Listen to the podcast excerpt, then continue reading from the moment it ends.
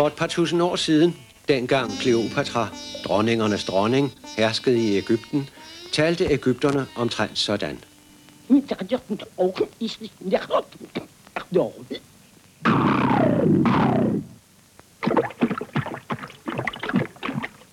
Godt, godt, godt, godt, godt, godt. Det sprog er jo ikke nemt at forstå. Og derfor er filmen, de nu skal se, synkroniseret på dansk. Efter denne lige så interessante som lærerige indledning, har vi den ære og fornøjelse at vise dem et storslået skuespil. Jeg hedder Morten Brunvald. Og jeg hedder Daimi. Jeg hedder Gert Fredholm, og jeg var stemmeinstruktør. Jeg hedder Vika Bro. Jeg hedder Finn Storgård. Jeg hedder Susanne Brun Kold. Jeg hedder Per Holst. Jeg hedder Frans Ernst, og jeg er filminstruktør. Jeg hedder Jakob Stelmann, vært og redaktør på Troldspejlet. Sheriffen for nothing her. Jesper Langberg.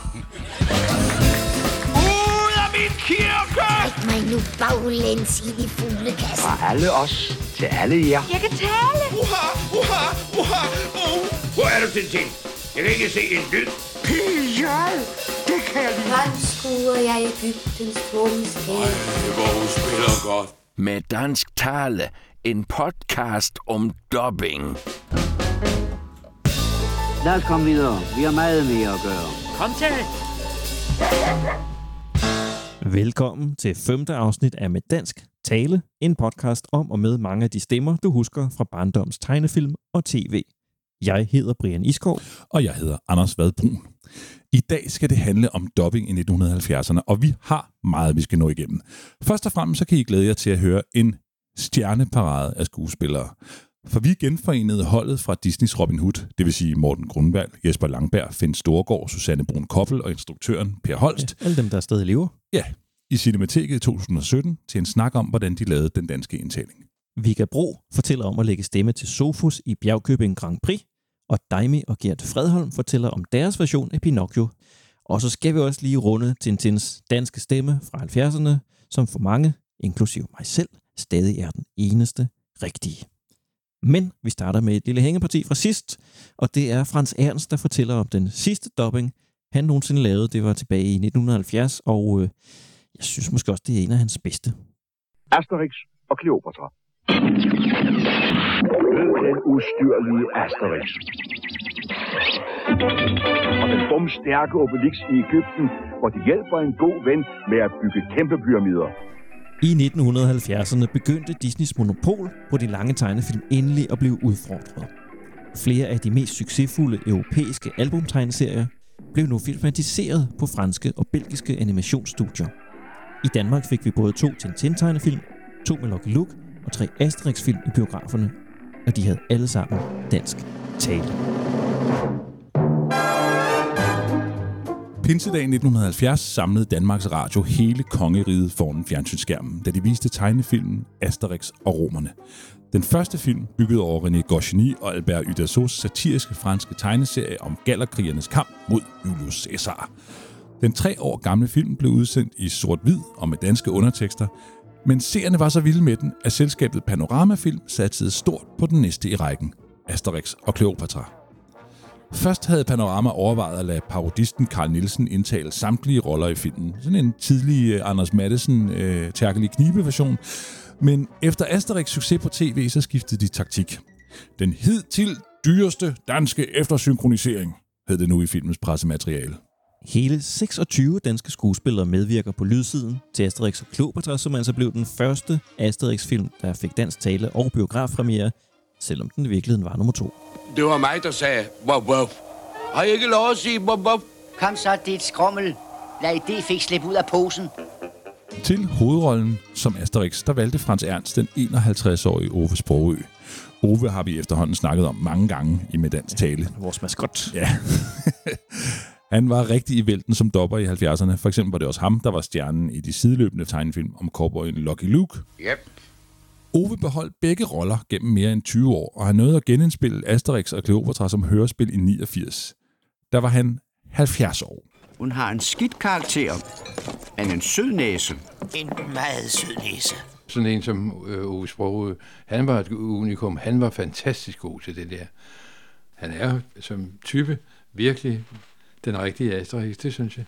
Han var ydmyg og, og var fantastisk arbejdsom og øh, meget brainy, ikke? uden at han jo egentlig gjorde det til nogen øh, øh, noget magtmiddel over for andre, der ikke var det. Og så når han var, han var øh, fantastisk sød og fantastisk dygtig. Og så han havde altså også det temperament, der skulle til. Ikke? Altså, temperament er jo svært at spille sig til, hvis man ikke har det. Vi er her ifølge dronningens høje vilje, og vi rokker os ikke en millimeter før arbejdet er slut. Ved tutatis! Det vil de fortryde! Ved Merkur! Hvad skal vi gøre? Ved Osiris? Ja, vi må bare forsvare os. Ved tutatis! Rollen som Asterix' bedste ven, den madglade Obelix, blev her indtalt af Karl Ottosen. Nå, der har vi slaverne. Åh oh, nej, det er da frie arbejdere. Det er skøre, de Ægypter. Han var vidunderlig have med at gøre i, i, i studiet der, det var han. Fordi han havde virkelig også instinktet for at lave eftersynkronisering. Måske knap så, altså med, med Ove kunne man jo snakke om mange ting, ikke? Og, og, og han kunne sætte ord på det. På, altså, det var måske knap så meget tilfældet med, med Karl Ottosen, men, men han havde jo virkelig øh, talentet og øret og, og ja, det der skulle til, ikke? Altså. Der er hverken vildsvin eller øller her. Ah. Men ligesom det ikke var Karl Ottosen, der sang det rent og skært nødvendige i Junglebogen, så er det heller ikke ham, der synger den legendariske madsang i Asterix og Cleopatra. Det er en mand, der hedder H.C. Andersen, som var en, han var meget brugt til bassstemmer. Han var ikke skuespiller, men det var en, vi altid ringede til, hvis der var en stemme, der skulle være bas til. Åh, oh, jeg er så glad for mad. Ja, jeg er så glad for mad. Men at tørsten størst skal den slukkes først. Mad og drikke føles. Og det var svært at finde en med den øh, klangfulde bas. Øh, det var en af, af Ole Mortensens folk. Den kvindelige hovedrolle som Ægyptens dronning Kleopatra, den gik til den dengang 33-årige Vika Bro. Her fortæller hun selv om Asterix-filmen i en optagelse fra Cinemateket. Grænskuer jeg Ægyptens tunge skæbne. Nu skal I se, hvordan en dronning dør. Jeg had kommer det let min sjæl at væbne. Jeg er beredt Osiris. Nej, hvor hun spiller godt. Grænskuer jeg Ægyptens skæbne. Nu skal I se, hvordan en dronning dør. Det er den eneste replik, jeg kan huske fra det, og det kan jeg kun fordi, jeg fik fanbrev på den. Og den bedste af den, det var en, en dreng på 11 år, der sagde, at han var faktisk vokset fra den slags film. Og jeg tænkte, nå ja, han vokser nok til dem lidt senere, men... Men sagde han, han var kommet igennem stuen, fordi hans lillebror sad og så Asterix og Kleopatra. Og der havde han hørt mig. Og så skriver han til den berømte monolog. Og så var han blevet forelsket i mig. Ja, og jeg var den største skuespillerinde. Jeg fik, jeg ved, den, den fik hele armen. jeg tænkte, det var da virkelig et fanbrev. Men hun var også, altså Kleopatra i den tegnefilm var jo helt bedårende. Altså hun var virkelig, hun var både smuk og, og, og nuttet og kær, og jeg ved ikke hvad, og erotisk og hvad som helst. Hun var virkelig noget. Der var en, en tegner der, der havde anstrengt sig rigtig godt.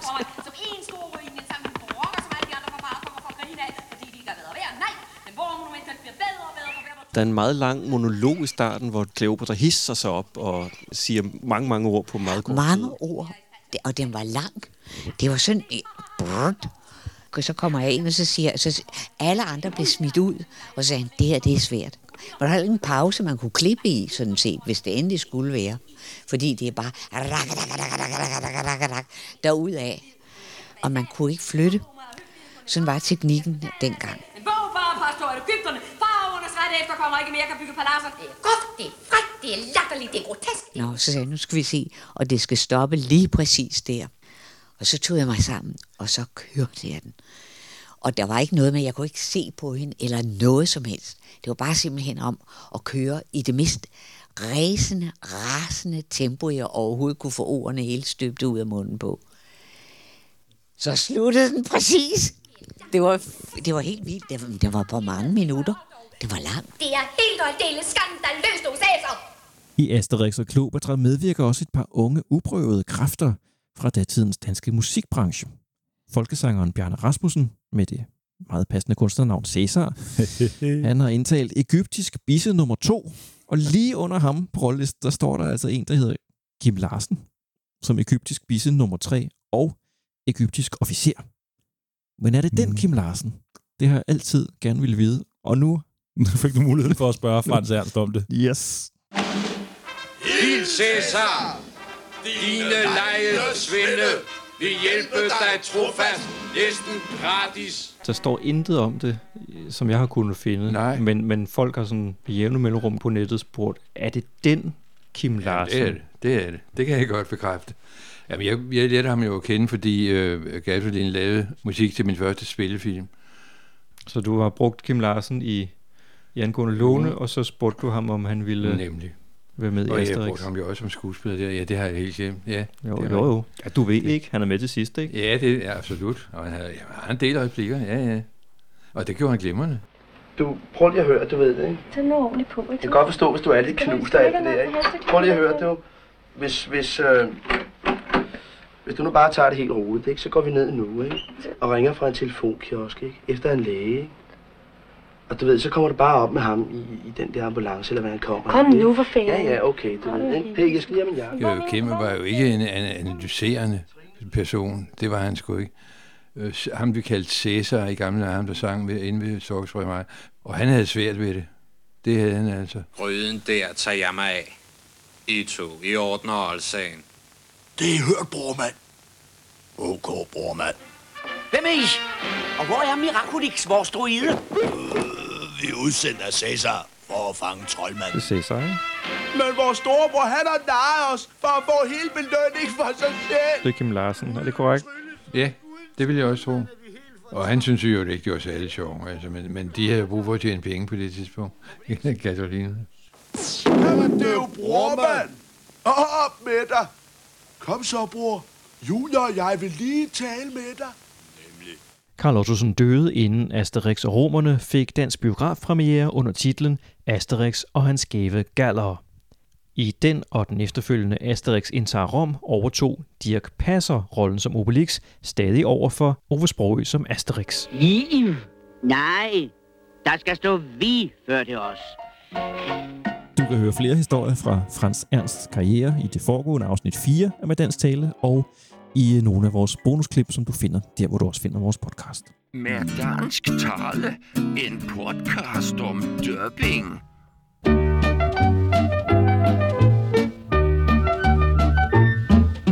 Jeg er Tintin, den raske fyr, der drager ud på eventyr. Og hver gang, når jeg tager afsted, er mine venner med. Bob Goldenbaum hedder egentlig Bent til fornavn. Men da han gik i skole i 1940'erne, så var der så mange, der hed Bent, at det var lettere bare at kalde ham Bob. Som ung læste Bob til skuespiller. Han arbejdede som regissør på DR, da han i 1965 blev dukkefører og stemmeskuespiller i årets julekalenderserie, den der hed Juleteatret. Og fra 1966 til 76, der blev han stemme Danmarks berømt igennem snoredukken Lillebror, der optrådte i børneprogrammet Kikkassen sammen med pædagogen Ingrid Skovgaard, altså Ingrid og Lillebror. Bob improviserede mange af Lillebrors ret bramfri replikker, og han elskede at hylde Ingrid ud af den foran kameraet. Øh, næste uges program. Tænker du på det der om lørdagen, næste Ja, ja. uges tv? Ja. Nu skal vi først holde et møde om det. Åh, vi skal først holde møde, ja, ja. Ja, ja, vi skal holde et møde om, hvad der skal være i det program. Så starter vi mødet. Hvad synes du, der skal være i sådan et program, hvor man skal sådan et... Ja. Det er jo snart jul, ikke? Så nogle julesange skulle Vi vi, skal vel nok. have. Der skal være noget med jul, tror jeg. Og noget med... Var det ikke en fix idé? Jo, det synes jeg sådan set var meget godt. Vi skal have nogle gaver. Nej. Nej, det skal vi ikke. Nej, for det, er det var jo et stykke Dum tid idé. endnu, ikke? Ja. Vi skal have nogle kleiner. Kleiner? Ja. Men dem, det Nej, er dum ikke idé. bagt endnu. Dum idé. Det har jeg da ikke nogen af. Øh, rosiner. Åh, Til en det- udsendelse. Det bliver Men vi må meget da langt tænke det. møde, hvis Du må da- bliver du- ved sådan Nå ja, men du må da tænke Det var også Goldenbaum, der opfandt den berømte dukke Magnus Tagmus til julekalenderen Kender du Decembervej, som alle, der var børn i 1967, stadig husker som noget ganske særligt. Uh, der er ikke flere lemme tilbage, kun denne her. Jeg sidder i den sidste. Hmm, glædelig jul i dag, kan vi sige det? Ja, glædelig jul, lille Magnus, til dig og alle dine muslinger. Og, og glædelig togjul til jer. I 1971 begyndte Danmarks Radio at vise den belgiske tegnefilmserie om Tintins oplevelser. I de to biograftegnfilm, der kørte sideløbende med serien, der var Claus Ryskær Tintins danske stemme. Men DR foretrak altså Goldenbaum og hans lyse, drengede røst. Revyskuespilleren og parodisten Peter Kitter bullerede løs som kaptajn Haddock. Og Jørgen Rose gav professor Sol sin knirkende, let maniske klang. Ja, yeah, han var lidt uhyggelig, synes ja, jeg. Ja, han var faktisk, i hvert fald på nogle af de der hørespil der. Uh. Professor Tonesol? Ja, men Tintin og, og kaptajn Haddock, kommer de også her? Det var da morsomt. Fantastisk, Renati. Goddag, professor. Jeg må sige, det hele er virkelig godt iscenesat. Dragterne, maskerne, og det er alt sammen, det er virkelig selv bålet, vi står på, jo, det er videnskabeligt korrekt. Ja, man må jo lære at glæde sig over lidt. Troldspejlets Jakob Stikkelmann, han siger om de tidlige Tintin-tegnefilm. Bob Goldenbaum lavede Tintin i tv, øh, lillebrors stemme. Og det synes jeg, han var ret god til, det må jeg indrømme. Og det var de der meget primitive øh, tegnefilm, de første, der blev lavet af Bellvision i starten af 60'erne, hvor altså animationen beløber sig til, ja, 5-8 tegninger i minuttet, ikke også? og hvor Tintin hele tiden stod stille og pegede et sted hen og se, se, Captain Haddock, der er skurkene, vi må løbe derhen. og det, men jeg synes sgu, han var god. Hov, se de to fyre der i hjørnet med sækken. Det er gangster, og nu stikker de af. De gamle Tintin-dubs er desværre ikke bevaret i DR's arkiver. Men Bob Goldenbaum, Kitter og Rose, de lever videre i de 14 hørespil med Tintin, som de lavede mellem 72 og 83. Åh, oh, jeg husker dem meget tydeligt. Ja, det er vi mange, der gør. Jeg, havde, jeg kan huske især, jeg havde en på LP, og der var et hak i pladen. Øh, lyset går, og Haddock siger, øh, hvor er du, Tintin? Jeg kan ikke se en lyd. Ja. Og så kommer hakket lige efter lyd. For 7 milliarder syltede havkatte. Nu røg strømmen. Ja, det var lige, hvad vi manglede. Hvor er du, Tintin? Jeg kan ikke se en lyd. Hvor er du, Tintin? Jeg kan ikke se en lyd. Hvor er du, Tintin? Jeg kan ikke se en lyd. Og det, det var næsten bedre, når jeg hører hele historien. Ja, sådan var det dengang, børn. Der var ja. der noget, der hed en LP-plade. Ja, og jeg lånte dem på kassettebånd på MC fra, fra Odense Centralbibliotek, og jeg hørte dem så mange gange. Jeg kan jo stadigvæk citere ja. mange af de her dialoger udenad. Og det var Johnny Reimer, der udgav dem på sit pladeselskab Starbucks. Prøv at spille en plade for ham. Nej, ikke den. Så heller hukommelsestab. Lad mig prøve. Hej, det er Johnny Reimer, talentspejder og producer inden for gramofonpladeverdenen. Jeg har hele tiden haft et stort hjerte til øh, børneproduktioner, og der har jeg fornøjelse af både at lancere Pippi Langstrømpe i Danmark, Emil og Lønneberg, øh, Rasmus Klump, og ikke mindst Tintin-serien, som er meget populær. Goddag, professor. Jamen, det er jo Tintin. Næste en overraskelse, du bliver her forhåbentlig nogle dage. Nej, jeg skal desværre videre allerede i aften. Herligt, herligt. Det er med en stor glæde. Så ses vi måske i morgen. Nå, jamen, jamen, man må videre med arbejdet. Åh, oh, han er tak for omverdenen, du. Lad os to hellere få en lille dreng. Jeg har arbejdet i flere år for noget, der hedder Nordisk Polyfon, som repræsenterer en masse plademærker, blandt andet Philips og Fontana. Jeg rykkede ud fra, fra pladeselskabet og fik Danmarks første produktionsselskab, Magnet, som øh, udelukkende skulle producere og ikke have med noget administrativt at gøre. Og vi kom så i gang med at lave øh, blandt andet Tintin-plader og Rasmus Klump-plader. Vi fik en henvendelse fra PIB, Presse- og Illustrationsbyrået, som havde rettighederne på Rasmus Klump. Og der, det gik vi så i gang med i første omgang. Det var Jens Ocking, der var Rasmus Klump, ja. Mm. Og nu forstår jeg bedre, hvorfor det var så sejt. Så observerede jeg, at svenskerne havde kæmpe succes med at udgive Tintin som hørespil. Og øh, så tænkte jeg, det må vi også kunne lade sig gøre. Og så viste det sig, at det var samme bureau, som havde rettighederne til det. Så det gik vi så også i gang med. Og da jeg så lavede mit eget pladselskab Starbucks i 74, der røg alle Tintin og Rasmus Klum så over på mit eget plademærke. Øh, så derfor har du begge plademærker involveret i det.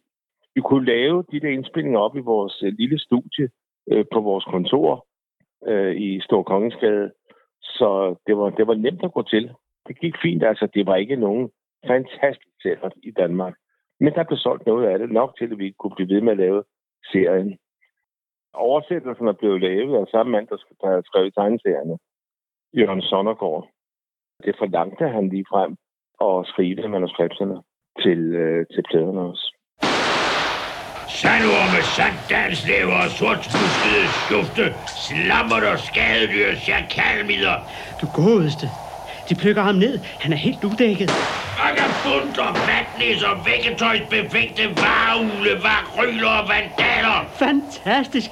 Han jager dem på flugt. Parasitter, pøbel, plebejer og pestrotter. Dels så drøftede vi det jo med, med, med forlaget og med øh, tekstforfatteren også, øh, hvad der egnede sig mere eller mindre til det. Og så tror jeg faktisk også, vi skævede til, hvad det var, svenskerne havde lavet. Fordi der var jo også, hvis man lavede en form for et samarbejde, var der mulighed for, at man kunne bruge de samme øh, film til covers og sådan noget øh, i begge lande. Så jeg tror nok, at vi lærer os lidt op af svenskerne. De første ni hørespil med Tintin blev produceret af Bruno Henriksen, der var en populær kapelmester i 40'erne, 50'erne og 60'erne. Da han forlod Starbucks i 1980, tog sangeren Henning Villén over som producer på serien. Bruno var god til teknik også. At han rode rundt med de der bånd der med, med, med lydeffekter og så videre. Det var han rigtig god til. Så han fik ligesom en lille speciale der. Og da vi flyttede i Storkongensgade til mit pladselskab, der var det faktisk det eneste, han lavede. Det var Tintin og Rasmus Klump og sådan noget. Der findes jo biblioteker med, med lydeffekter. Så hvis du skal have en dør til at smække, eller en bil, der kører, eller hvad ved jeg, det findes jo i sådan noget library rundt omkring.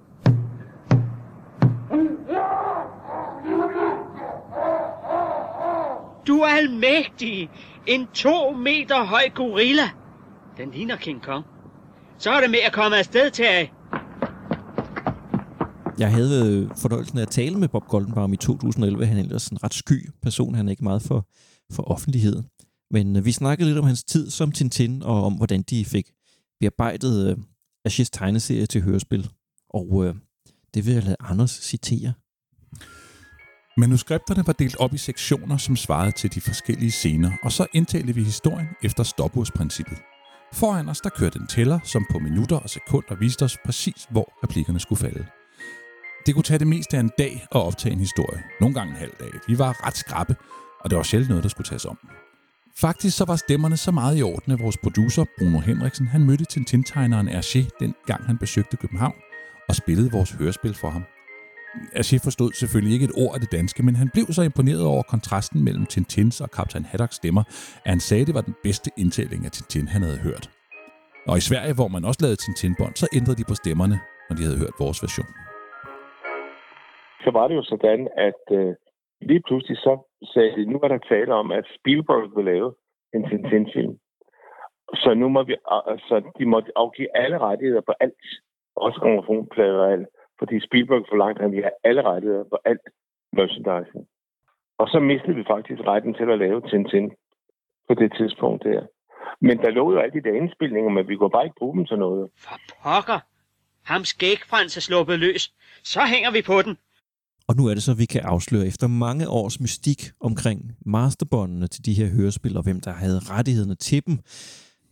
Universal Music er næsten klar til at genudgive dem. Godt nok kun på streaming, men alligevel, Ja, ja, ja, de bliver ja. gjort øh, kommercielt tilgængelige her i 2018. Oh, ja. Jeg, jeg, det, jeg er glad. Øh, Bob har desværre ikke ønsket at give et nyt interview til med dansk tale. Men han har været så sød at signere en, en Tintin LP til øh, den crowdfunding, vi holdt af podcasten. Det var vi altså meget glade for. Meget glade for. Dansk Tale, Danmarks bedste podcast. En anden stor favorit blandt mange af os, der var børn i 70'erne og 80'erne, det er Disneys Robin Hood fra 1973. Det var en af de tidligste af de lange tegnefilm, som Disney gjorde tilgængelig på video, og det er måske en af grundene til, at den er blevet så udbredt. Og så vil jeg også sige, at den danske dub, som Per Holst han lavede for Nordisk Film, den er meget vellykket. Det er Finn Storgård, der spiller Robin Hood, Morten Grundvald er Lille John, Jesper Langberg, sheriffen fra Nottingham, og Susanne Brun Koppel, hun er Lady Marian. Angard! Lad være, Robin. Det er den eneste hat, jeg har. Hold nu op. Du bekymrer dig for mig. Ved du hvad, Robin? Jeg har tit tænkt. Er vi gode mennesker, eller er vi dårlige mennesker? Du ved, jeg mener... Vi stjæler fra de rige for at give de fattige. Stjæler? Det er du har dit ord, vi stjæler aldrig. Vi låner bare lidt fra dem, som har råd til det. Låner? Åh, oh, hvor vi skylder væk. Sidste år der samlede med dansk tale hele det overlevende hold fra filmen i Cinemateket. Både Morten Grunwald og Jesper Langberg blev meget rørte over at se deres Robin Hood igen, dog af lidt forskellige årsager. Vi skal på forhånd beklage den lidt variable lydkvalitet på optagelserne, der stammer fra vores to arrangementer i maj og juni 2017. Jeg synes, det var en aldeles bedårende oplevelse, og jeg er helt glemt, hvor opfindsom og raffineret historien er opbygget og udviklet og komponeret. Så vi er jo båret igen med nogle fantastiske tegnere med en vidunderlig humor, og altså nogle, nogle udsøgte detaljer, som jeg havde glemt alt om, men det var skønt at genopleve. Jeg synes også, det var øh, meget øh, opmuntrende at opleve oversættelsen. Det var skide godt oversat, og det har jo ikke gjort det mindre morsomt. Nej, hvad ser jeg? Broder, tak. Den gamle godgør ud og gør godt igen. Jesper Langberg prøvede for første gang at eftersynkronisere en tegnefilmrolle, da han spillede sheriffen fra Nottingham i Robin Hood. Bortset fra en speak i Disney-kavalkaden Anders Sand og Fedtmuller slår sig løs fra 1974, blev Robin Hood også hans sidste dubbingopgave, og her forklarer han, hvorfor. Morten udtrykker begejstring ved at være med og lægge stemmer til. Hørte jeg ikke rigtigt? Jo. Ja, ja. ja. Øhm, der havde jeg det modsat. ja, fordi jeg kom jo der som en ung skuespiller, og jeg havde forberedt mig hjemmefra. Jeg havde aldrig prøvet at lægge stemme til en, en tegnfilm. Så derfor så tænker jeg, det bedste at jeg forbereder mig. Jeg forberedte mig, øh, ligesom om jeg skulle til radiohørespil, som man lavede meget af dengang. Det er jo også væk. Det var, fordi det var interessant. Og der gik det jo op for mig, da jeg dukkede op og ville lægge stemme til, at alt det, jeg havde lavet, det kunne jo ikke bruge til noget som helst. Fordi jeg skulle bare rette mig efter figuren, og øh, helst give det samme udtryk. Der, der følte jeg pludselig, at jeg var blevet sådan en slags Pinocchio. Styr trådende Pinocchio. Så jeg, jeg, jeg, jeg blev ikke særlig begejstret. Jeg tænkte, det er der ikke noget ved det her. Fordi jeg, jeg kunne ikke få lov til, synes jeg selv, at opleve, som jeg vil gøre det. Og jeg øh, har skiftet mening 100% nu, fordi det var mig, der tog fejl. Det, det er jo meget, meget morsomt og sjovt og sødt at, at se på og originalt. Well, looky there. Friar Tuck, the old do-gooder. He's out doing good again. Den amerikanske skuespiller, der spillede sheriffen. Og han spillede den som øh, en sheriff fra Texas. Come on with my money. I want your money. Okay? Fuck you. Money. Money. Okay? Og så er det, man tænker, hvad laver en sheriff fra Texas i Nottingham? så derfor var det jo godt, at jeg... Du fik lov til at blive i Nottingham. Ja, tak. og øh, jeg var jo så ung, og havde aldrig prøvet det før, og, og gik derfra mildt nærmest ved at sige, at det skal jeg altså ikke ringe og bede mig om. Det synes jeg ikke om, det her. Og nu sidder jeg og tager mig til hovedet til en gud fader bevar mig vel, hvor det var da sjovt at lave. Per Holst har produceret et væld af prisbelønnede film for Bille August og Susanne Bier og Niels Malmros, og så har han instrueret en af 80'ernes store kassesucceser op på Fars Hat, Walter og Carlo-filmen. Da Nordisk Film i 1973 bad ham om at stå for eftersynkronisering af Robin Hood, så var Per 34 år, og han havde kun instrueret én spillefilm. Til gengæld så havde han været producer på Jannik Hastrup og Flemming Kvist Møllers animationsfilm Bennys Badekar i 1970, så han havde da lidt erfaring med tegnefilm. Robin Hood blev dobbet ude på det efterhånden savnomspundne lydstudie i Frihavnen. I hvert fald her i podcasten Savnum. ja, det kan man høre om i afsnit 3 og 4 med Christian Munkgaard og Frans Ernst. Og nu tager vi den også lige med Per Holst. Nordisk Film var jo, de var mere trænet dengang. Ja. De havde lavet både Bambi og jeg ved ikke hvad, mange forskellige. Og så havde vi så Ole Mortens til at lave musikken. Altså jeg var med til at vælge skuespillerne. Der var sådan nogle store, store roller der. De skulle fandme fylde et eller andet. Og, og det lykkedes at få jer alle sammen til at, ligesom at fylde. Det var en stor fornøjelse, synes jeg. Jeg havde stort glæde af det. Hvor lang tid havde I til en, sådan en hel film? Jeg tror, jeg højst en uge eller sådan noget til det hele. Altså, der var nogle rotter, der, der kun tog en time, og nogle tog en dag, ikke? det var meget stærkt. Sådan, og så det næste, så den, altså, nogle gange så var det børnene og sådan noget, ikke? Ja, hvordan fandt du børnene? Det er nogle gode børnestemmer også. Den ene, der, skildpadden, der er, er min brors ældste, som dengang var en lille purk. Og jeg, jeg kan ikke huske det nu. Det, det er ikke nogen, der er blevet kendte skuespillere Nej, det senere. tror jeg ikke. Det, det ved jeg sgu ikke. Nej, det tror jeg ikke. Ja, Tobi, du skal sørge på, at du ikke slatter. Svæve? Det kan på hjertet kryds dine øjne. Slanger kryber, museklør. Slange kryber, museklør. Hvis jeg slatter, skal jeg dø til jeg dør. Hvis jeg slatter, skal jeg dø til jeg dør. Oversættelse, den er begået af Victor Skorup, Ja. som jo skrev rigtig mange sangtekster, blandt andet øh, til julebal i Nisseland. Men han oversatte også Disney-filmene i 70'erne. Ja. Hvor tæt arbejdede du sammen med Jeg arbejdede næsten ikke sammen med ham, men, men han skrev øh, sangene, øh, og så skrev han, hvad skal man sige, grundoversættelsen, så sad jeg i klipbordet og rettede det til, sådan, så det kom til at passe mest muligt. Og så tror jeg, at vi have skrevet en af sangene om, men det ved han ikke. du, det, det står på, på pladecoveret, at du har skrevet den, som øh, Nå, det. Adele synger i fængslet. Nå ja, nede nå i ja, Nottingham. ja. Når det står ovenkøbet, så... Det, du, må, du må få royalties for den. Vi bliver knægtet på ny Slet intet håb Det er så trist, at du skal se mig græde Jeg gjorde meget ud af at få alle øh, ordene til at passe med, med munden. Sådan, så replikkerne blev nogenlunde straight, altså, så man kunne næsten tale sit sprog, uden at skulle tage hensyn til billedet vældig meget. Ikke? Det er jo mest vokalerne, man kan høre, eller man kan se. Ikke? Tegnfilmen er jo lavet med, med vokaler, og så mere eller mindre halvlukket munde.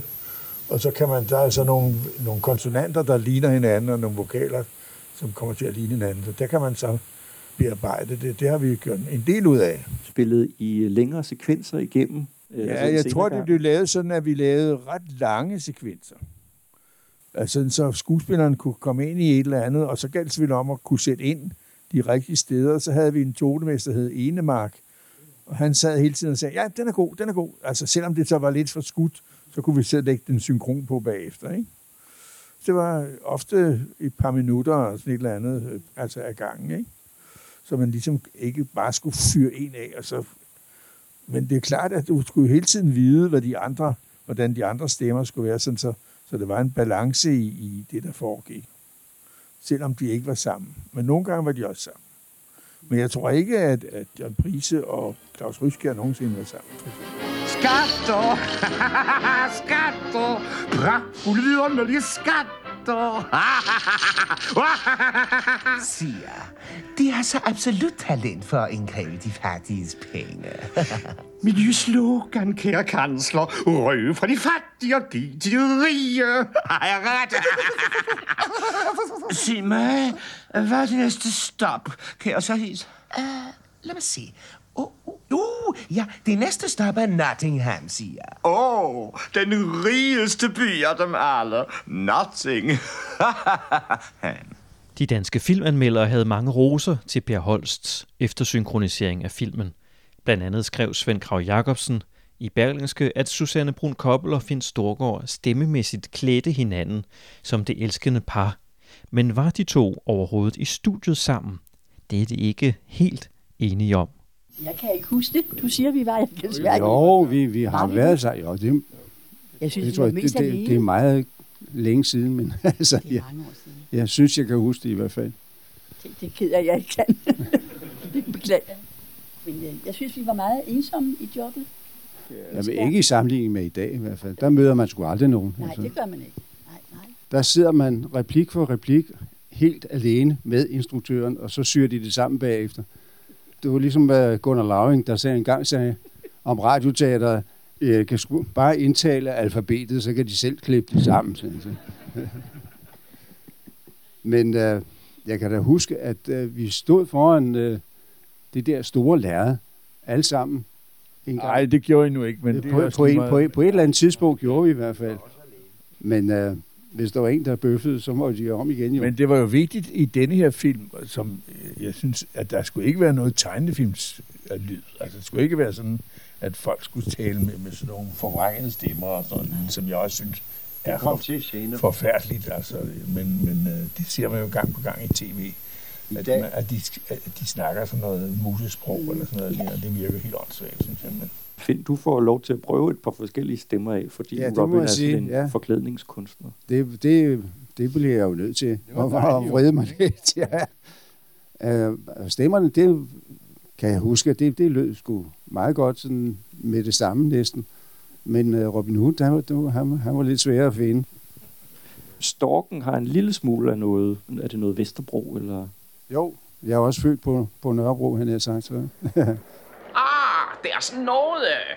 Tilgiv mig, men det er en stor ære at skyde for at vinde en så smuk ladies gunst. Jeg håber, jeg vinder det kys. Åh, Finn Storgård var i 1973 Danmarks kendt som Tue i tv-serien Huset på Christianshavn. Finn er i dag 74 år, stadig aktiv som dubbing-skuespiller. Du kan have hørt ham som opfinderen IQ i julekalenderen Snifald, som Skipper Riley i Flyvemaskiner, både i 1'eren og 2'eren, eller som Nigel i Find Nemo og Find Dory. Okay, lav ikke nogen pludselige bevægelser. Hop ind i min mund, hvis I gerne vil leve. Hop ind i din mund, hva'? og hvordan skulle det redde mit liv? Min?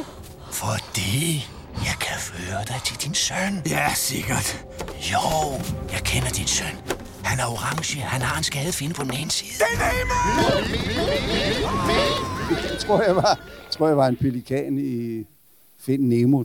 Så har jeg været en gammel flyvemaskine i, i en hangar. Så det, det spænder lidt vidt. Når du er flyvemaskine, hvordan taler du så? Der bliver jeg bedt om at lade være med at lave nogle sådan karakter, men øh, bare være mig selv, altså, sådan set. Jeg passer meget godt i alderen til den, altså. de er alle sammen flyvemaskiner, ikke? Jo, jo, jo, jo, jo. Ja. I filmen. ja, ja. Jesper Langberg, Morten Grunwald, Finn Storgård og Susanne Brun Koppel, de er alle uddannet fra det Kongelige Teaters elevskole, og der modtog de jo blandt andet undervisning i stemmens brug. Vi lærte jo at, at skulle optræde på gamle scener, når der sad tusind mennesker, ikke? De skulle gerne kunne høre, når de havde... Det var ikke de yngste, der kom. Der er publikum. Ja, nej. Men vi havde ingen mikrofoner. Der var ingen mikrofoner, nej. Og på, også på nye scenen, selvom der var akustiske huller derovre, som Rømer sagde, man må ikke ryge på gamle scene, men det må man godt på ny. Og hvis de kunne øh, tabe en tændstik, så ville det kun være en gudslykke. Så, så. Det er jo stemmen som arbejdsredskab, ikke? Øh, og hvor, hvor du kan vende og dreje den og, og give den luft eller give den noget andet.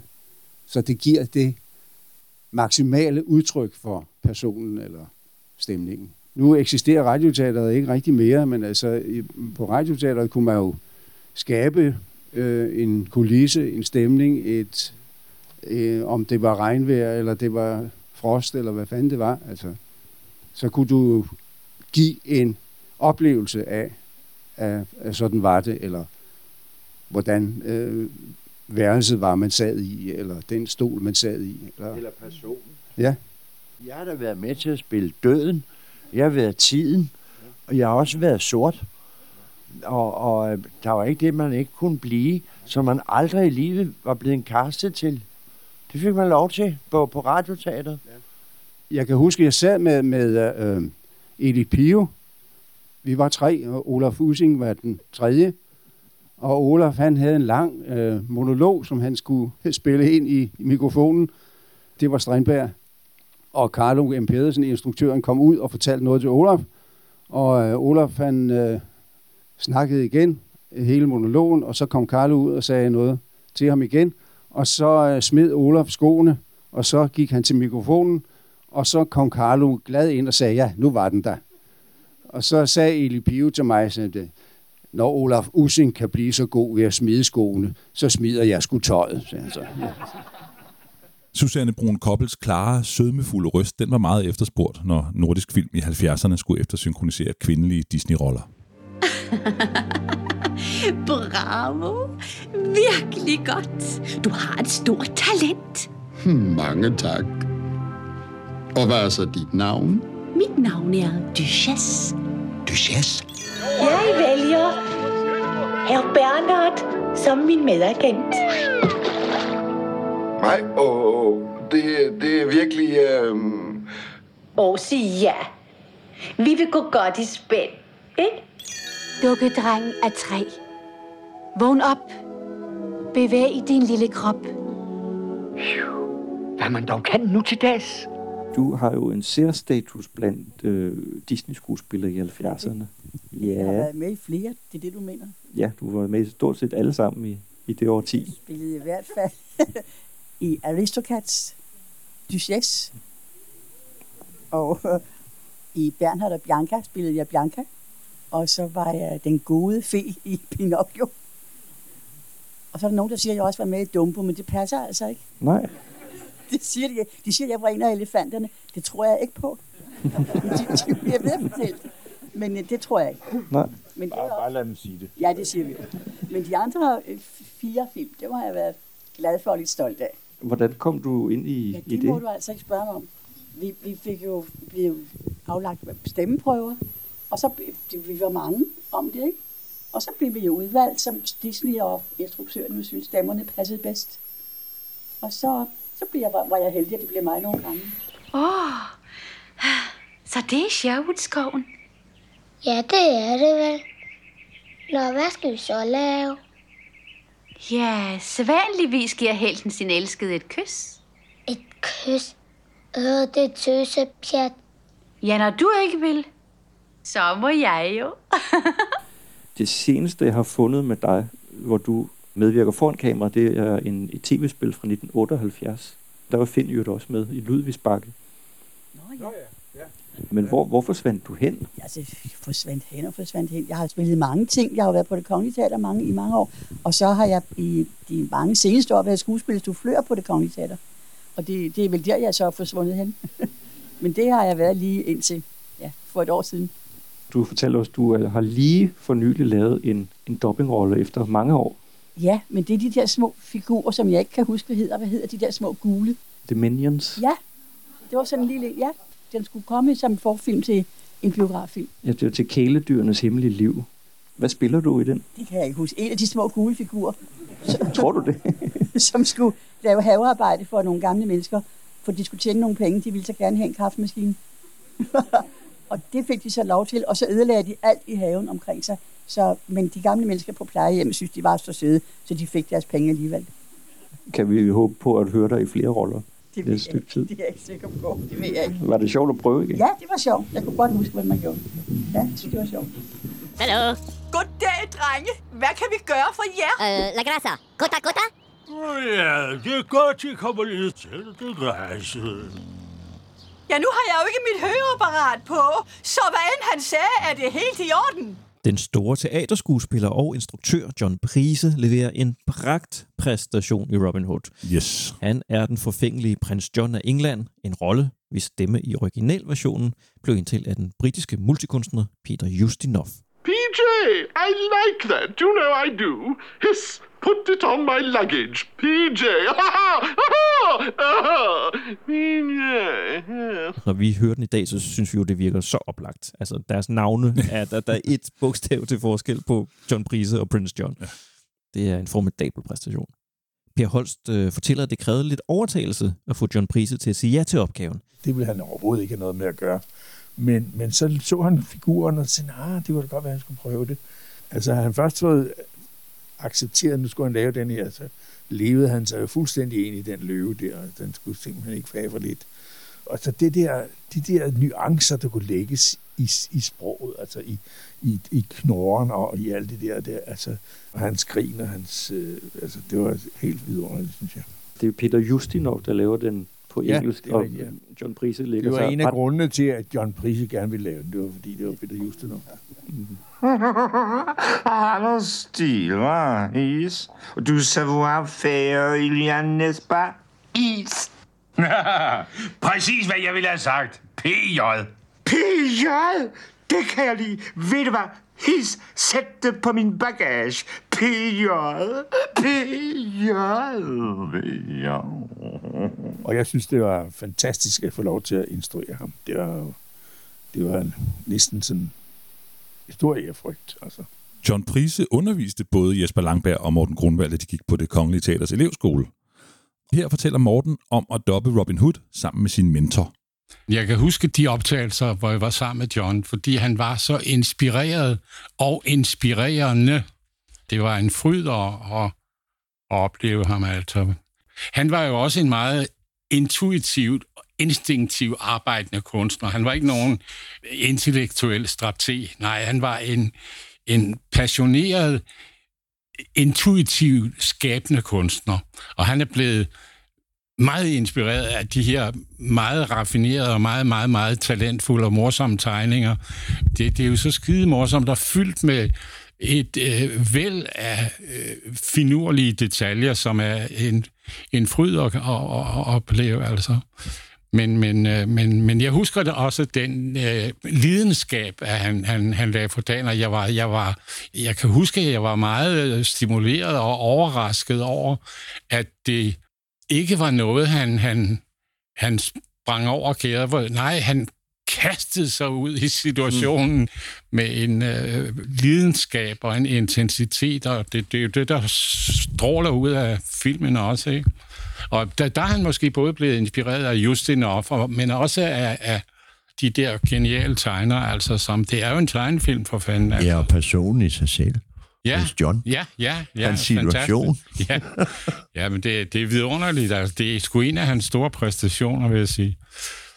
Han sagde selv, øh, jeg giver ikke noget for en forestilling, der ikke er præsanger i. Der skal ja. være præsanger.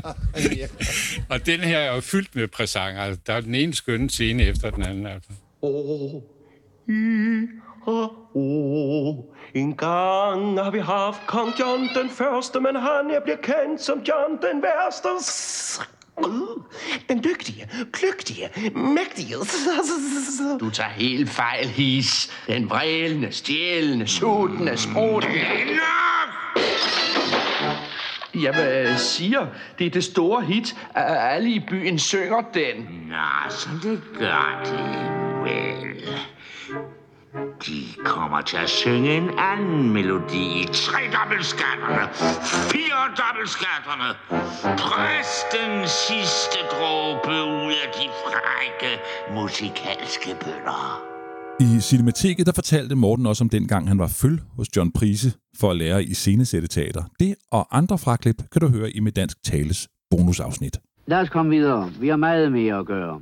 Også nordmændene tog kampen op mod Disney på animationsfronten i 1970'erne. Den Norges berømte animator Ivo Caprino, ham, ja, det han var, der var noget italiensk Meget norsk klingende her. Ham øh, husker vi måske for dukkefilmen Kaios og Baktus. Jeg husker nu mest den som lydbog med Dirk og Ove. Vi vil have vinerbrød. Vi vil have vinerbrød. Men Caprinos absolute hovedværk, det er stop-motion dukkefilmen Flåklyber Grand Prix fra 1975 på dansk Bjergkøbing Grand Prix. Ja. Og det er ikke bare alle tiders mest populære norske animationsfilm, det er faktisk den mest sete norske film nogensinde, både i Norge og resten af verden. Og øh, Bjergkøbing, den skabte også sensation, da den kom til Danmark i 1976. Det var igen Nordisk Film, der stod for den danske dub. Nikolaj Lichtenberg instruerede, og den snurrige dialog blev oversat af selveste Benny Andersen. Nationalpoeten. Ja, det er den Benny Andersen, der også lavede Snøvsen og Svantes Viser. Helge Kjell Schmidt var fortælleren. Vi hører også Ole Monty som opfinderen Theodor Fælgen, der stiller op i Bjergkøbings store vedløb med sin hjemmebyggede racerbil Il Tempo Gigante. I hans hus på Bakketoppen bor også det frygtsomme pindsvin Ludvig, indtalt af Benny Hansen, fede fra Matador, og den optimistiske skade Sofus, spillet af Vigga Bro. Især Vigga Bro gør et stærkt indtryk med sin pussy og indforståede stemme, som den opfindsomme og initiativrige Sofus, skrev avisen Land og Folk i deres anmeldelse. Vi har sat den 80-årige Vigga Bro stævne i Cinemateket, det gjorde vi i april 2018, for at snakke dubbing og Bjergkøbing Grand Prix. Men først lige en kommentar fra ven af podcasten, Jakob Stelmann. Bjergkøbing Grand Prix. Den troede mange jo var dansk. Ja, og det var den jo næsten også, fordi Ben Fabricius skrev musikken. Og den var jo meget smittende, øh, men den, øh, det er jo norsk film, og det, den er jo også dobbet. Men den fik i den der fornemmelse af, at den var dansk, fordi den, det, det virker så rigtigt, øh, den danske dub. Øh, men den går meget langsomt, det må man sige, og den er en meget, øh, det er sådan en meget quirky eftersynkronisering, som passer utrolig godt til figurerne, fordi det er jo sådan, det er en film, hvor alt det går i alle mulige forskellige retninger undervejs. Der er jo ikke, der er selvfølgelig et plot, øh, som vi alle sammen ved, hvad er, øh, at de skal vinde vedløbet, men den kaster sig over nogle detaljer, så den nærmest på helt japansk manér og siger, nu skal det lige pludselig handle om Sofus, der gør et eller andet mærkeligt, eller Theodor, der går, altså det er virkelig underligt. Men den danske dop er fremragende, synes jeg, øh, og jeg har set den på norsk, og det giver mere mening kulturelt set, for det er forbandet norsk det hele, øh, øh, positivt ment, men den danske version er den, jeg til enhver tid vil se. Det må jeg indrømme. Sofus Gundersen er inkarneret morgenfugl, tjusket udruget i et aspetræ ved bredden af Killebækkeåen. Han er barnefødt optimist med strikket halstørklæde, uldne sutter og lav moral. For som han siger, ham Sofus, når man kommer fra Killebækkeåen, kan man klare sig alle vegne. For Sofus er vanskeligheder bagateller, og det umulige en udfordring. Han er fælgens opmuntrende rådgiver og trofaste medhjælper.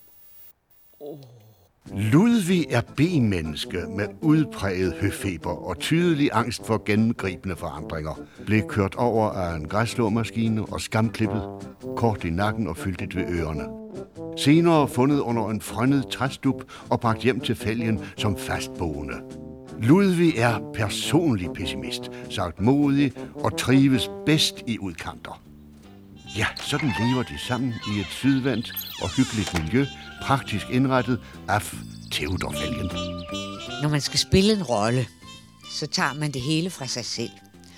Men når man får en figur op foran sig, så sker der noget med den måde, man identificerer sig med den, den figur på. At det går ind i kroppen på en man står så siger man, hvad er det for en måde, deres ansigte, hvordan er det, de, deres mimik er.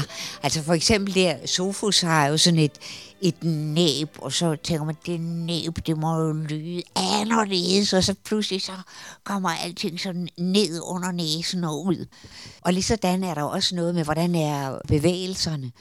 Så går man på en eller anden måde sådan i et med den figur, man har foran sig. Og, øh, og det er det, der er så morsomt og så anderledes ved det. Øh, nu, den her, den er jo lavet med moderne øh, optager, teknikker, og det vil sige, at så møder man op alene. Men da jeg startede med at lægge stemmer til, det var, det, hvad er det? Det, det er sådan 55 år, 60 år siden, jeg startede, og øh, der, der skulle alle være til stede, som var med, var med i den del. Og så kørte de øh, delen i sløjfe, og så kunne man stå sådan 10 mennesker i en rundkreds og kigge på den samme, og så lege de der figurer, og en var en giraf måske, og en var noget andet. Og jeg glemmer aldrig, da vi lavede Peter Plys, den første udgave, hvor jeg var grislingen. Jeg tror, vi har været en 8-9 stykker, der har stået og kigget. Så var vi en del, der kom til sådan, fordi vi stod i sådan en, en halvrund kreds, ikke? Så kom vi til at se på hinanden og så brød alting sammen i grin. Fordi vi alle sammen lignede de dyr, vi spillede. En var og et æsel. Og, og øhm, det giver en eller anden form for magi, som jeg synes er morsom. Og som er anderledes end nogen anden form for skuespilleri. Denne lille retometerfordeler her, den giver spræl i sprøjten og øger kordialeffekten med 112 procent. Ja, så din lurendrejer. Og den opfindelse er din, Rudolf. Værkværdigt. Og her hænger arbejdstegningen. Hvad siger du? Har han hugget den? Har ham der Blodstrup Moses stjalt din opfindelse? Ja, den må han have ravet til sig, da han var på værkstedet her. Nej, træk mig nu baglæns ind i fuglekassen. Men den der øh, replik, som du siger hele tiden, træk mig baglæns ind i fuglekassen, eller sådan et eller andet, ja. Var det sådan noget, man gik og sagde? Ja, Øh, det var, ja for det, var, det var sådan et udtryk, og folk kom hen til mig og spurgte, om ikke jeg ville gentage det. sådan på gaden, kan du ikke lige sige, træk mig baglæns ind i fuglekassen? og så gik de, så grinede de bare og gik. Vega fik lov at gentage rollen som Sofus 25 år senere. For i 2001 udsendte Ivo Caprino et meget ros CD-ROM-spil, baseret på filmens handling. At den danske version har stemmer af Ulf Pilgaard og Vigga Bro. og Dick Kajsø, og ikke mindst Fritz Helmut, som spillets fortæller, gør blot fornøjelsen det større.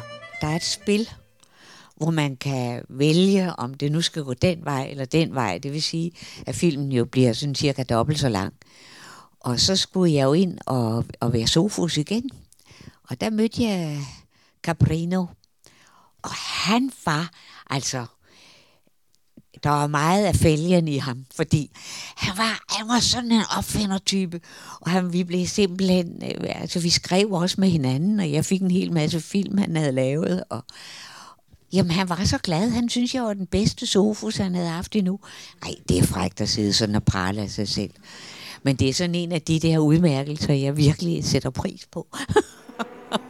Fælgen har du kørt sig helt frem i feltet, og der svarer nummer 12 tyskeren Heinrich von Schnellfahr med en voldsom acceleration. Fælgen prøver at presse, men det ser ud som om han har visse vanskeligheder med motoren. Han falder noget tilbage, og der er ikke tvivl om. Ja, han falder tilbage, men nej, nej, der kommer han igen, han kommer igen. Og nu er han på ny lige i nakken på McQuick, Gasolini og Ronny Middelsvensson. Den øh, danske version, den er jo også kendt for, at det er den øh, legendariske sportskommentator Gunnar Nuhansen, ja. der, der speaker løbet. Og jeg ved ikke, om han selv skrev sine kommentarer til det. Her fungerer det jo faktisk rigtig godt. Rigtig godt. Øh, noget, man kan diskutere, om det fungerer godt, det er mm, den skurkagtige oliesheik. Han har altså fået lov til at beholde sin norske stemme. Ja. Og det er sikkert fordi, at der er nogen, der synes, det lød ekstra eksotisk, at han snakkede norsk med sådan noget falsk arabisk accent, men jeg ved ikke. Det er Jeg lidt, ved- lidt spøjs idé. Det, det er måske sådan en af dem, de har fungeret fint dengang, og når man nu hører tilbage på det, så tænker man, hvad er det for et valg? Har grunden været til at træffe det valg? Ja, det, det lyder lidt som en fejl. Ja. Hivi ut av min Sheikh Benredik fy fasan telt. Jo, idiot! Den stupid gorilla være suppehue. Efter bjergkøbing, der har vi hørt Vigga Bro stemme i blandt andet Græsrødderne og Coco, Kubo den modige samurai, øh, og Disneys Klokkeren fra Notre Dame 1 og 2, hvor hun spiller gargoylen Gertrud. jeg er en lille bit smule ordblid, ikke? Og det vil sige, at, øh, at man skal tage teksten og kigge op, og det der med at se, nu er tallet der, og så er teksten der, og hvordan passer der alligevel med mundstilling. Det vil sige dung, dung, dung. Det er svært, når man er ordblind. Så jeg bryder mig ikke om at lave de der hurtige nogen, som de der hurtige Disney-film, som bliver spyttet ud. Ikke? Der skal du være lynhurtig til at læse. Det er sådan set ligegyldigt, om du er god til at lave stemmer og nuancer og leve dig ind i figurerne. Det er bare om at køre dig ud af, og helst first take. Så sådan noget, det laver jeg ikke. Det er også kedeligt, så det gør ikke noget, men det kan heller ikke bruge mig, for jeg er for, der er jeg for langsom, mens jeg er hurtig. Når det, det der med, om man skal ændre karakter, eller, åh oh nej, det kan være, der ligger den indstilling bag, eller skal vi prøve at se, og hvis den kører op til det, eller fange min egen stemme, hvis der er lavet et klip, og vide, at jeg skal gå den vej op, når det forrige, det ligger på den måde. Sådan noget, det er hurtigt til. Så øh, jeg har min store tid med de rigtig gode film. Og det er jo det, der er det sjove. Det er også det, jeg, jeg elsker ved det. Vi siger tak til Vigga Bro, der sprudlede af humør og gode historier til vores arrangement i Cinemateket. Og hun, har, hun havde også en øh, lang, men virkelig øh, sjov anekdote om den gang, hun som ung mødte superstjernerne Paul Rømert og Clara Topidan. Og den lægger vi altså ud som et bonusklip, et af efterhånden mange bonusafsnit, som øh, ligger der, hvor du ellers finder podcasten med dansk tale. Med dansk tale, en podcast om dubbing. I 1977 der indspillede Nordisk Film en ny dub af Disneys Pinocchio. Efter synkroniseringen erstattede den gamle version fra 1947, som du hørte om i afsnit 3, af med dansk tale. Det var den 34-årige sangerinde, Daimi Gentle, der afløste kongelige skuespillerinde Ingeborg Brams i rollen som Pinocchio. Og her fortæller Daimi i en optagelse fra Cinemateket i januar 2018. det, det kræver alligevel sin mand eller sin kvinde at, at lægge stemmen til. Det er ikke så nemt. Nu var Pinocchio sådan meget øh, enstavende, ikke, ikke, sagde ikke så mange replikker, men, men alligevel, der fornam jeg virkelig dengang, at hvor, øh, det er altså ikke lige til. Man kommer virkelig på arbejde, det gør man. Det er spændende, men det er, det er ikke nemt. Jeg kan røre mig. Jeg kan tale. Jeg kan gå. Ja, Pinocchio. Jeg har givet dig liv. Hvorfor? Fordi Geppetto ønskede sig en rigtig dreng. Er jeg da en rigtig dreng? Nej, Pinocchio. Skal Geppetto få, hvad han ønsker sig, så kommer det helt an på dig. På mig? Hvis du er tapper, god og ærlig, så bliver du en dag en rigtig dreng. En rigtig dreng? Det bliver ikke let. Gert Fredholm instruerede den nye dop, som foregik ikke i Frihavnen, men på Klampenborgvej. Fordi Nej. øh, nu havde Nordisk Film altså fået købt øh, Laternefilms gamle studier. Man står jo sådan i et, i et lydstudie, som også er en slags biograf. Og skuespillerne står så derhenne foran en mikrofon. Og så havde man John Nielsen og Birte Frost, som øh, var ansat på Nordisk Film. John Nielsen var tonemester, og Birte Frost var script girl, som det hed i gamle dage. Hun var ansvarlig for, øh, hun var sådan en sekretær på det hele, man fik optaget alle replikker osv. osv.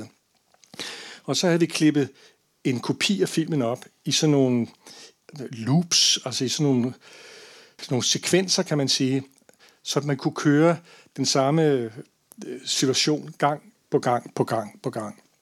Og så foregår på den måde, at skuespillerne har dels et, et lille stopur, som er synkroniseret med filmen, så man ved, at man skal sige, åh oh, nej du, det skal jeg sige lige, den siger, når den siger 009, 8, 9, åh oh, nej du. Altså så havde de sådan et signal til at, et cue, som det hedder. Vi gjorde det også på den måde, at vi havde den amerikanske Pinocchio-lyd, eller skuespillerne havde den i den ene høretelefon. Så havde de et foran sig manuskriptet øh, med de danske replikker. Og så kunne de stå sådan og gentage de danske replikker og få dem til sådan at komme ud af munden på den rigtige måde, eller hvordan det nu skulle være. Ikke?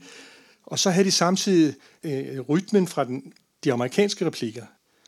Og dem skruede vi så i samarbejde med skuespillerne ned for, så det bare blev sådan noget næsten vislen i øret, så de bare havde sådan øh, øh, øh, øh, fra den amerikanske lyd. Og så kunne de sådan ligesom overtage, det, altså de danske ord blev mere og mere øh, dominerende, og så kunne man næsten tage den amerikanske lyd væk, medmindre de brugte den netop som et slags, øh, ja, som hjalp dem til at sige øh, længden på replikkerne.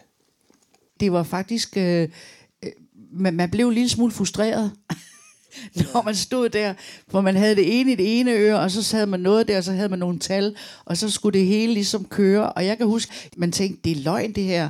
Er det sådan, det foregår? Men det er faktisk, øh, det er ret kompliceret. Ja. Så, så når man så har gjort det nogle gange, og man har optaget det flere og flere gange, så kan man pludselig mærke, der var den. Ja. Nu blev det autentisk. Så kunne man se, nu, nu kom det rigtigt ud af munden, og der var et rigtigt snøft og sådan noget lignende. Og Følelsen skulle jo være der, altså selvom det jo er en Pinocchio og en, en dukke, så, så, så skal der altså være hjerte bag. Altså mm. det skal der simpelthen. Og det er vigtigt, fordi man kan høre med det samme, hvis det bare er, er ren overflade, ja. så, så lyder det rigtig kunstigt. Så, så det, det, det skal have den der ekstra. Altså det er faktisk næsten som at stå på en scene ja. og have et publikum foran sig. det her at lave Pinocchio, altså, det er ligesom at lave Shakespeare, altså, det, er lige så, det er lige så svært. Altså, altså, I kan tænke Stromboli der, som Paul Bogård, Ja, for han søren. jo hele armen, ikke? Jo. Og så kunne han i øvrigt også opfinde lidt uh, italienske replikker, fordi han kan jo synge uh, opera på italiensk, ikke? Mine damer og herrer, og til slut, mit ekstra store ekstra nummer her fra mig er Stromboli. Verdens største showman er mig, a tutta la volta. Og med særlig tilladelse fra direktionen, er også mig, questa la notte, har jeg den ære at vise dem noget absolut og enestående. Kjert Fredholm blev uddannet på den danske filmskoles første instruktørhold. Han vandt en Bodil for sin første spillefilm, Den forsvundne fuldmægtig, og han har været lærer på filmskolen og konsulent for Filminstituttet og, mange andre ting, men han havde ingen animationserfaring, før han blev bedt om at lave Pinocchio. Det eneste, jeg havde prøvet, det var at, at lave sådan noget øh, eftersynkronisering af, af replikker i nogle øh, i sådan almindelige film, ikke? hvor man havde nogle kameraer, som var lyddæmpede, men så havde man også nogle kameraer, som ikke var lyddæmpede. Eller hvis man var ude i trafikken, eller sådan et sted, hvor det larmede meget, så blev man nødt til at eftergøre replikkerne. Og på den måde havde jeg prøvet at arbejde med replikker og gøre dem autentiske igen, og få dem til at se synkrone ud. Så det ser ud, som om de kommer ud af munden.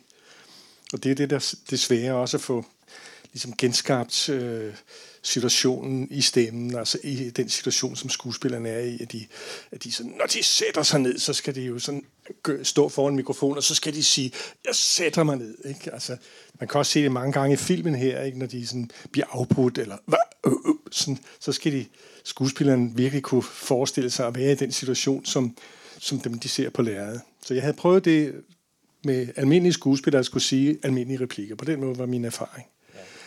Men, vi jeg havde jo fornøjelsen af at have lavet øh, Den forsvundne fuldmægtige, hvor øh, det er jo Sprogø, der spiller hovedrollen.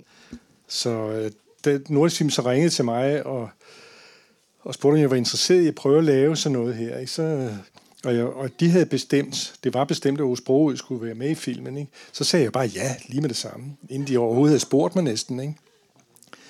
Så jeg kendte jo Ove Sprogø rigtig godt, så det var jo skønt at tage samarbejdet op igen.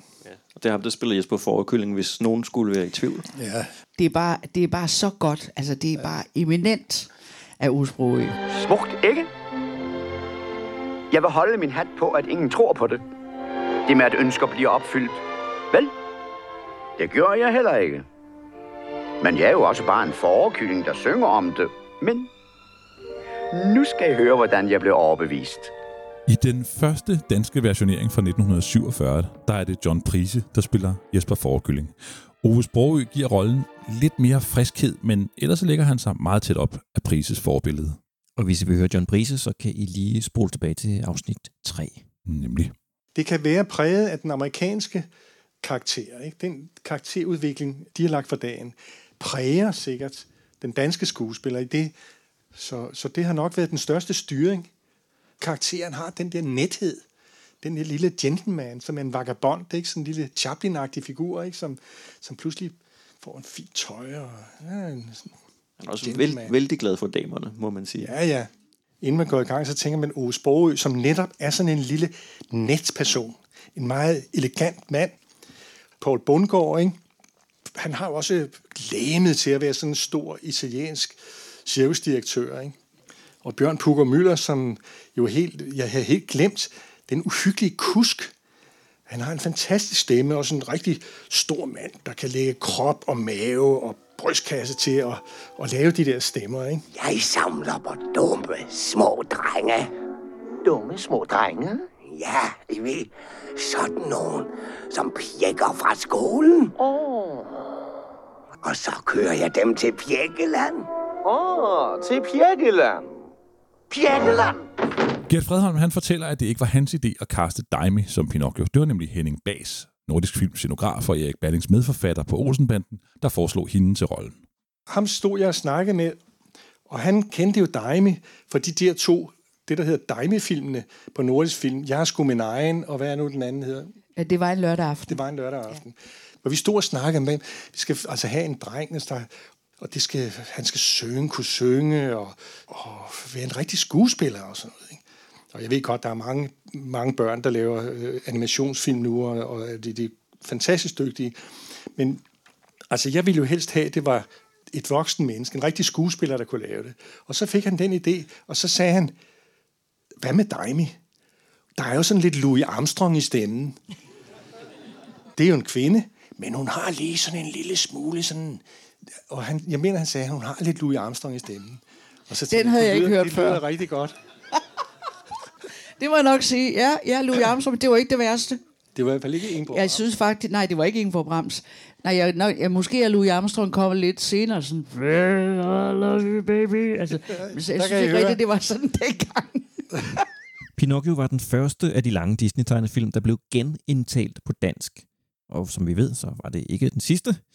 Øh, hvorfor Disney ville have nye stemmer på filmen, det er Gert Fredholm ikke helt klar over. Jeg tror, det var, en, øh, at man ville øh, lave en moderniseret udgave. Selvom jeg ikke kan den første ret godt, sådan, øh, glemte vi ligesom lidt væk, for ikke at blive præget af det. Men den var en lille smule mere, øh, undskyld udtrykket, sådan en lille smule mere teatralsk. Så vi prøvede bare at modernisere den lidt. Jeg så den oprindelige version, og det tror jeg så var sidste gang, jeg så den. Og så havde vi så det nye manuskript, om jeg så må sige, vi arbejdede efter, og med de skuespillere, og så gik vi sådan ligesom til arbejdet, uden at kigge over skulderen på den gamle. Altså, jeg kan desværre ikke huske, hvem der, hvem der oversatte den version, vi arbejdede på. Og der var den er også sproglig nogle steder moderniseret lidt. I banner i den Ja, her. jo. Må man det i Slaphans, ja. en Disney-film? Ja. Det kan de åbenbart ikke rigtig. Der var der også lige en platfod flue indover. Ja, ja. Det var der. Ingen skole, ingen strømmer, og du baller hele lort uden at få nogen på huden for det. Og der var det jo også sådan, især når man ikke ser skuespillernes mund, når de har i ryggen til, eller sådan et eller andet, eller man ser den lille fisk, eller, eller katten, eller sådan noget, og skuespillerne siger noget, så, så kan man jo godt digte en lille smule. Og man kan også digte en lille smule, hvis man ikke kan få mundbevægelsen til at passe, fordi ja, den amerikanske replik og den danske replik, som var oversat, ikke rigtig sådan var synkron. Og så var der er skuespilleren rigtig dygtig til at sige, Nå, mm, øh, de kan altid komme med sådan en lille lyd, eller et lille ligesom, eller et lille, øh, eller sådan noget lignende, og så kan de lige trække, trække replikken lidt længere, så man kan slutte det rigtige sted. Så det siger sådan, nu kan det være nok. Sådan. Det er du- fantastisk sjovt. Var der ting i jeres version, som I synes lykkedes bedre? Det er ikke så præsent for mig, men jeg synes, at øh, netop det, som øh, på Bundgaard laver øh, som cirkusdirektøren, det blev sådan noget italiensk noget, og det synes jeg var, det husker jeg som klart bedre bud end, end den gamle version. Øh, jeg har en fornemmelse, det er min min helt private fornemmelse, at den allerførste version, som Bjarne Henning Jensen og Astrid Henning Jensen lavede, at den måske var en lille smule mere sentimental. Altså lidt for sødladen nogle steder. Det er måske der, det moderne øh, i vores version øh, kom ind. Fordi den er jo så dramatisk og meget teatralsk. Den får jo på alle tangenter på året her, ikke? så måske er ordet teatralsk ikke så godt. Hvor lang tid brugte de på at, at lave den? Jeg tror, det tog to uger at optage stemmerne. Og så ligger der jo et stort øh, efterarbejde bagefter med at finrette, hvis der er noget, der er lidt usynkront. Eller, og det er der nogle tonefolk, der rent teknisk sidder til retlægger og, og sørger for, at, at stemmerne og musikken og reallydene og alt det der svømmer sammen til et samlet lydbillede. Og I kan jo forestille jer, hvordan det er at sidde og lave, da de er nede i vandet. Og de taler ligesom gennem sådan nogle bobler, bobler, bobler. Det var jo ikke noget skuespil. Det var sådan, lavet vi det jo ikke i optagelsen. Det- Der talte de jo bare, og så har de rent teknisk lavet de der boblelyde bagefter. Så der har været et stort efterarbejde bagefter at mixe filmen færdig. Rolig, lille Lotte. Kom så, Pinocchio. Spørg dem. Er der nogen, der kan sige, hvor man finder monstrum? Hey, hov, hey, hør nu her. Stop, rolig, rolig. Kort efter dubbing af Pinocchio, der instruerede Fredholm igen Ove Sprogø som Jesper Forkilling. Det var til Disneys juleshow på DR, som indtil 79 var blevet vist med engelsk tale. I det juleshow, vi ser i dag, der hører vi stadigvæk Daimis version af Der er ingen bånd, der binder mig. Og det selvom også hendes stemme blev skiftet ud. Det skete i 1995, hvor den 9-årige Alexander Glæsel tog over som Pinocchio. Ingen bånd, der binder. Ja, det er mig, der synger. Ja. En lidt anden tonart, jeg gør i dag. Der binder mig. Det var efter, vi havde lavet filmen, så kom det der med juleshowet, og så spurgte de, om jeg ville være med til at lave det, og det sagde jeg selvfølgelig ja til. Derfor har vi så igen Ås Sprogø, der er Jesper Forkylling, som er ligesom vært. Og Birte Frost og jeg, vi øh, arbejdede igen sammen, og det er faktisk hende og mig, som har lavet de der vers, som de der kankang-piger laver, ikke? Og den russiske pige, der synger, Volga tog min mand, men jeg elsker dig, eller hvad det er for noget, hun synger. Så jeg Ine Ina Løndal, der synger den. De andre, de andre to, øh, den franske Cancan-pige, jeg kan ikke huske, hvem der var, der lavede det, men Ben Fabricius havde nogle sangerinder inde til at lave øh, koret, og så bad vi dem også lige om at komme tilbage og, og lave de her øh, kankang-numre. Så jeg er desværre ikke krediteret på det, og det har gjort mig til en fattig mand i virkeligheden, fordi den kommer jo hvert år. Jeg fik 1.500 kroner for at instruere det, og så tak for i dag, og jeg var bare lykkelig. Jeg havde glemt det der med kontra- kontrakter og rettigheder, sådan, det, var ikke, det var vi ikke opmærksom på. Når du ser et stjerneskud, lad dit ønske flyve ud. Når du ser et stjerneskud, det er jo ikke Ove Sprogø, der synger den. Det er Jørgen Tidemand. Dansk topsanger. Ja. Når man især hører den amerikanske version, så synger han altså dybt ned, og så kommer han altså syle højt op. Og så højt kunne Bjørn Tidemand ikke synge. Og så var han også til sidst lige ved at miste stemmen. Altså. Og så til sidst, der synger han ordet ju. Sådan en lille ju-lyd. Ikke? I den danske version, der synger han, som du ønsker dig. Så sad jeg og kiggede på det og sagde, nej, det går ikke det der. I kan se et stort nærbillede af Jesper Forkylling. Og så øh, synger han øh, øh, øh, øh noget med vej, jeg ønsker dig, dig skal rime på vej. Men det er så langt væk i teksten. Så fik jeg den idé, at han ikke skulle synge vej, men nu i stedet for. Og det var Ben Fabricius Bjerre, der stod for hele musiksiden der. Og så spurgte jeg Ben Fabricius, skal vi gøre det? Og så kiggede han på det og sagde, det gør vi. Hvad du ønsker nu. Og det er så synkront og helt autentisk. Det er Det- han- snyd at sige det ikke til nogen, og slet ikke til Disney. Så kommer de at lave det om. Det er ikke så forfærdeligt mange år siden, jeg mødte Bjørn Tidemand i tog, og der fortalte han faktisk, at det havde været en af hans sværeste opgaver, det var at synge den sang, fordi den, havde, den lå lige lidt højt for ham, men jeg synes, han gjorde det rigtig, rigtig godt.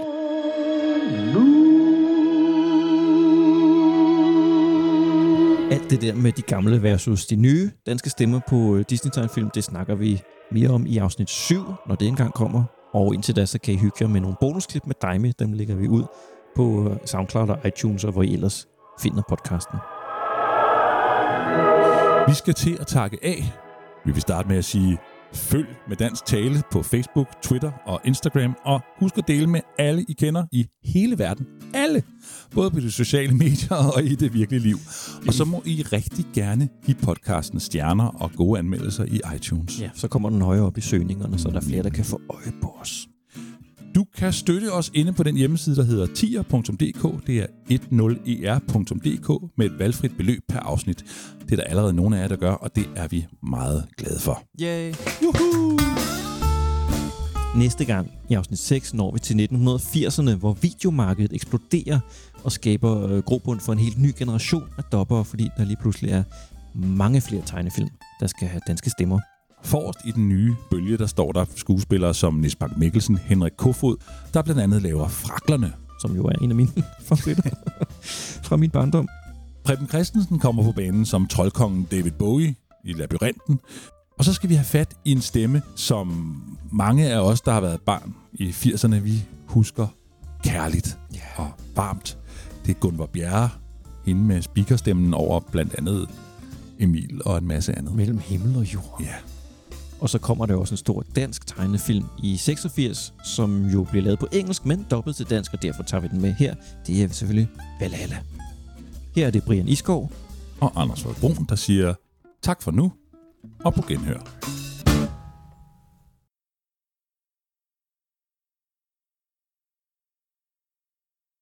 Der er mange, der altid har sådan opfattet dem som lidt af en spejderdreng, i hvert fald når man ser dem i forhold til Kaptajn Haddock, der, der, der både han banner og drikker jo. Har de aldrig haft lyst til at springe lidt ud af rollen som den pæne spejderdreng? Faktisk ikke. Jeg mener, har de nogensinde prøvet at smage de whiskyer, som RC har tegnet? De smager ikke af noget som helst. Spørg selv kaptajnen. Han har faktisk troet med at forlade serien flere gange, hvis ikke vores tegnere tog sig lidt sammen. Men Spejderdreng? Nej, nej. Der er ikke nogen, der ved, hvad der sker, når albummet slutter.